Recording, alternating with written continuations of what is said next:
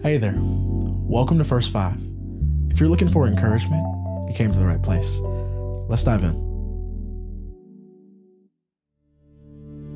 Well, I hope you're having a good day so far. Today, we're just gonna jump right into the word and read Acts thirteen. And my prayer is that as you're reading, the Spirit of God would, would fill you, you would have a sense of purpose and drive as you're reading it, that you would uh, have these moments of enlightenment, that God would, would would truly highlight the scripture for you and show you uh, exactly what it is that he's saying, and, and, and possibly have some direct application to your life today. But if nothing else, my prayer is that you learn more about the nature and the character of our God.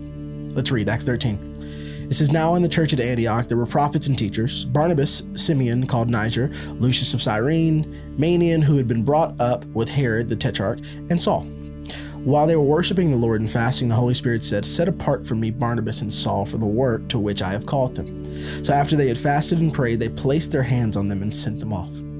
The two of them, sent on their way by the Holy Spirit, went down to Seleucia and sailed from there to Cyprus. When they arrived at Salamis, they proclaimed the word of God in the Jewish synagogues.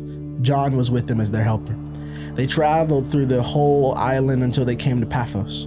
There they met a Jewish sorcerer and false prophet named Bar-Jesus, who was an attendant of the proconsul, Sergius Paulus. The proconsul, an intelligent man, sent for Barnabas and Saul because he wanted to hear the word of God.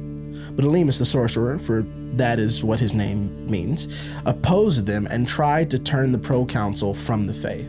Then Saul, who was also called Paul, filled with the Holy Spirit, looked straight at Elymas and said, 'You are a child of the devil and an enemy of everything that is right.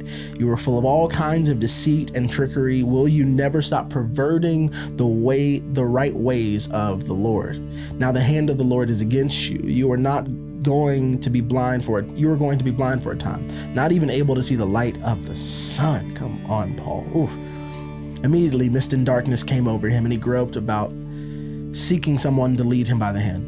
When the proconsul saw what had happened, he believed, for he was amazed at the teaching about the Lord. From Paphos, Paul and his companions sailed to Perga in Pamphylia, where John left them to return to Jerusalem. From Perga, they went on to Pisidian Antioch.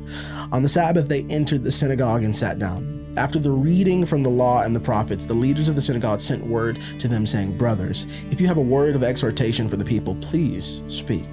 Standing up, Paul motioned with his hand and said, 'Fellow Israelites and you Gentiles who worship God, listen to me.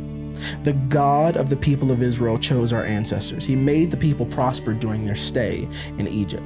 With mighty power, he led them out of that country. For about forty years, he endured their conduct in the wilderness, and he overthrew seven nations in Canaan, giving their land to his people as their inheritance. All this took about four hundred fifty years. After this, God gave them judges until the time of Samuel the prophet. Then the people asked for a king, and he gave them Saul, son of Kish, of the tribe of Benjamin, who ruled forty years. After removing Saul, he made David their king. God testified concerning him, 'I have found David, son of Jesse, a man after my own heart. He will do everything I want him to do.' From this man's descendants, God has brought to Israel the Savior Jesus, as he promised. Before the coming of Jesus, John preached repentance and baptism to all the people of Israel. As John was completing his work, he said, 'Who do you suppose I am? I am not the one you are looking for, but there is one coming after me whose sandals I am not worthy to untie. Fellow children of Abraham and you God-fearing Gentiles, it is to us that this message of salvation has been sent.' The people of Jerusalem and their rulers did not recognize Jesus, yet in condemning him, they fulfilled the words of the prophets that are read every Sabbath. Though they found no proper ground for a death sentence, they asked Pilate to have him executed. When they had carried out all that was written about him, they took him down from the cross and laid him in a tomb, but God raised him from the dead, and for many days he was seen by those who had traveled with him from Galilee to Jerusalem. They are now his witnesses to our people. We tell you the good news. What God promised our ancestors, he has fulfilled for us, their children, by raising up Jesus." Come on now. "As it is written in the second Psalm, 'You are my son, today I have become your father.' God raised him from the dead, so that he, he will never be subject to decay. As God has said, 'I will give you the holy and sure blessings promised to David.' So it is also stated elsewhere, 'You will not let your Holy One see decay.' Now when David had served God's purpose in his own generation, he fell asleep. He was buried with his ancestors, and then his body decayed. But the one whom God raised from the dead did not see decay. Therefore, my friends, I want you to know that though Jesus, the, that through Jesus, the forgiveness of sins is proclaimed to you. Through him, everyone who believes is set free from every sin. A justification you were not able to obtain under the law of Moses. Take care that what the prophets have said does not happen to you. Look, you scoffers, wander and perish, for I am going to do something in your days that you would never believe, even if someone told you. As Paul and Barnabas were leaving the synagogue, the people invited them to speak further about these things on the next Sabbath. When the congregation was dismissed, many of the Jews and devout converts to Judaism followed Paul and Barnabas, who talked with them and urged them to continue in the grace of God. On the next Sabbath, almost the whole city gathered to hear the word of the Lord. When the Jews saw the crowds, they were filled with jealousy. They began to contradict what Paul was saying and heaped abuse on him.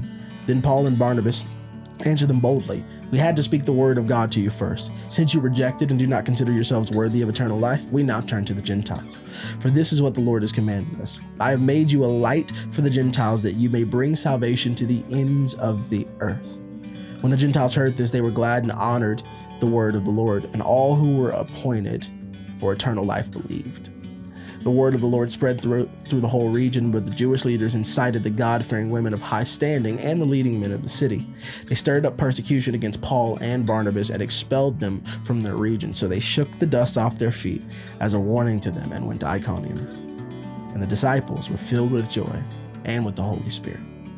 That's my prayer for you today, that in the midst of whatever trouble you're going through, that you are filled with joy and with the Holy Spirit. God, thank you for your word. We love you. Thank you for loving us even more. It's in your name we pray. Amen. I really hope that encouraged you today. We'll talk soon.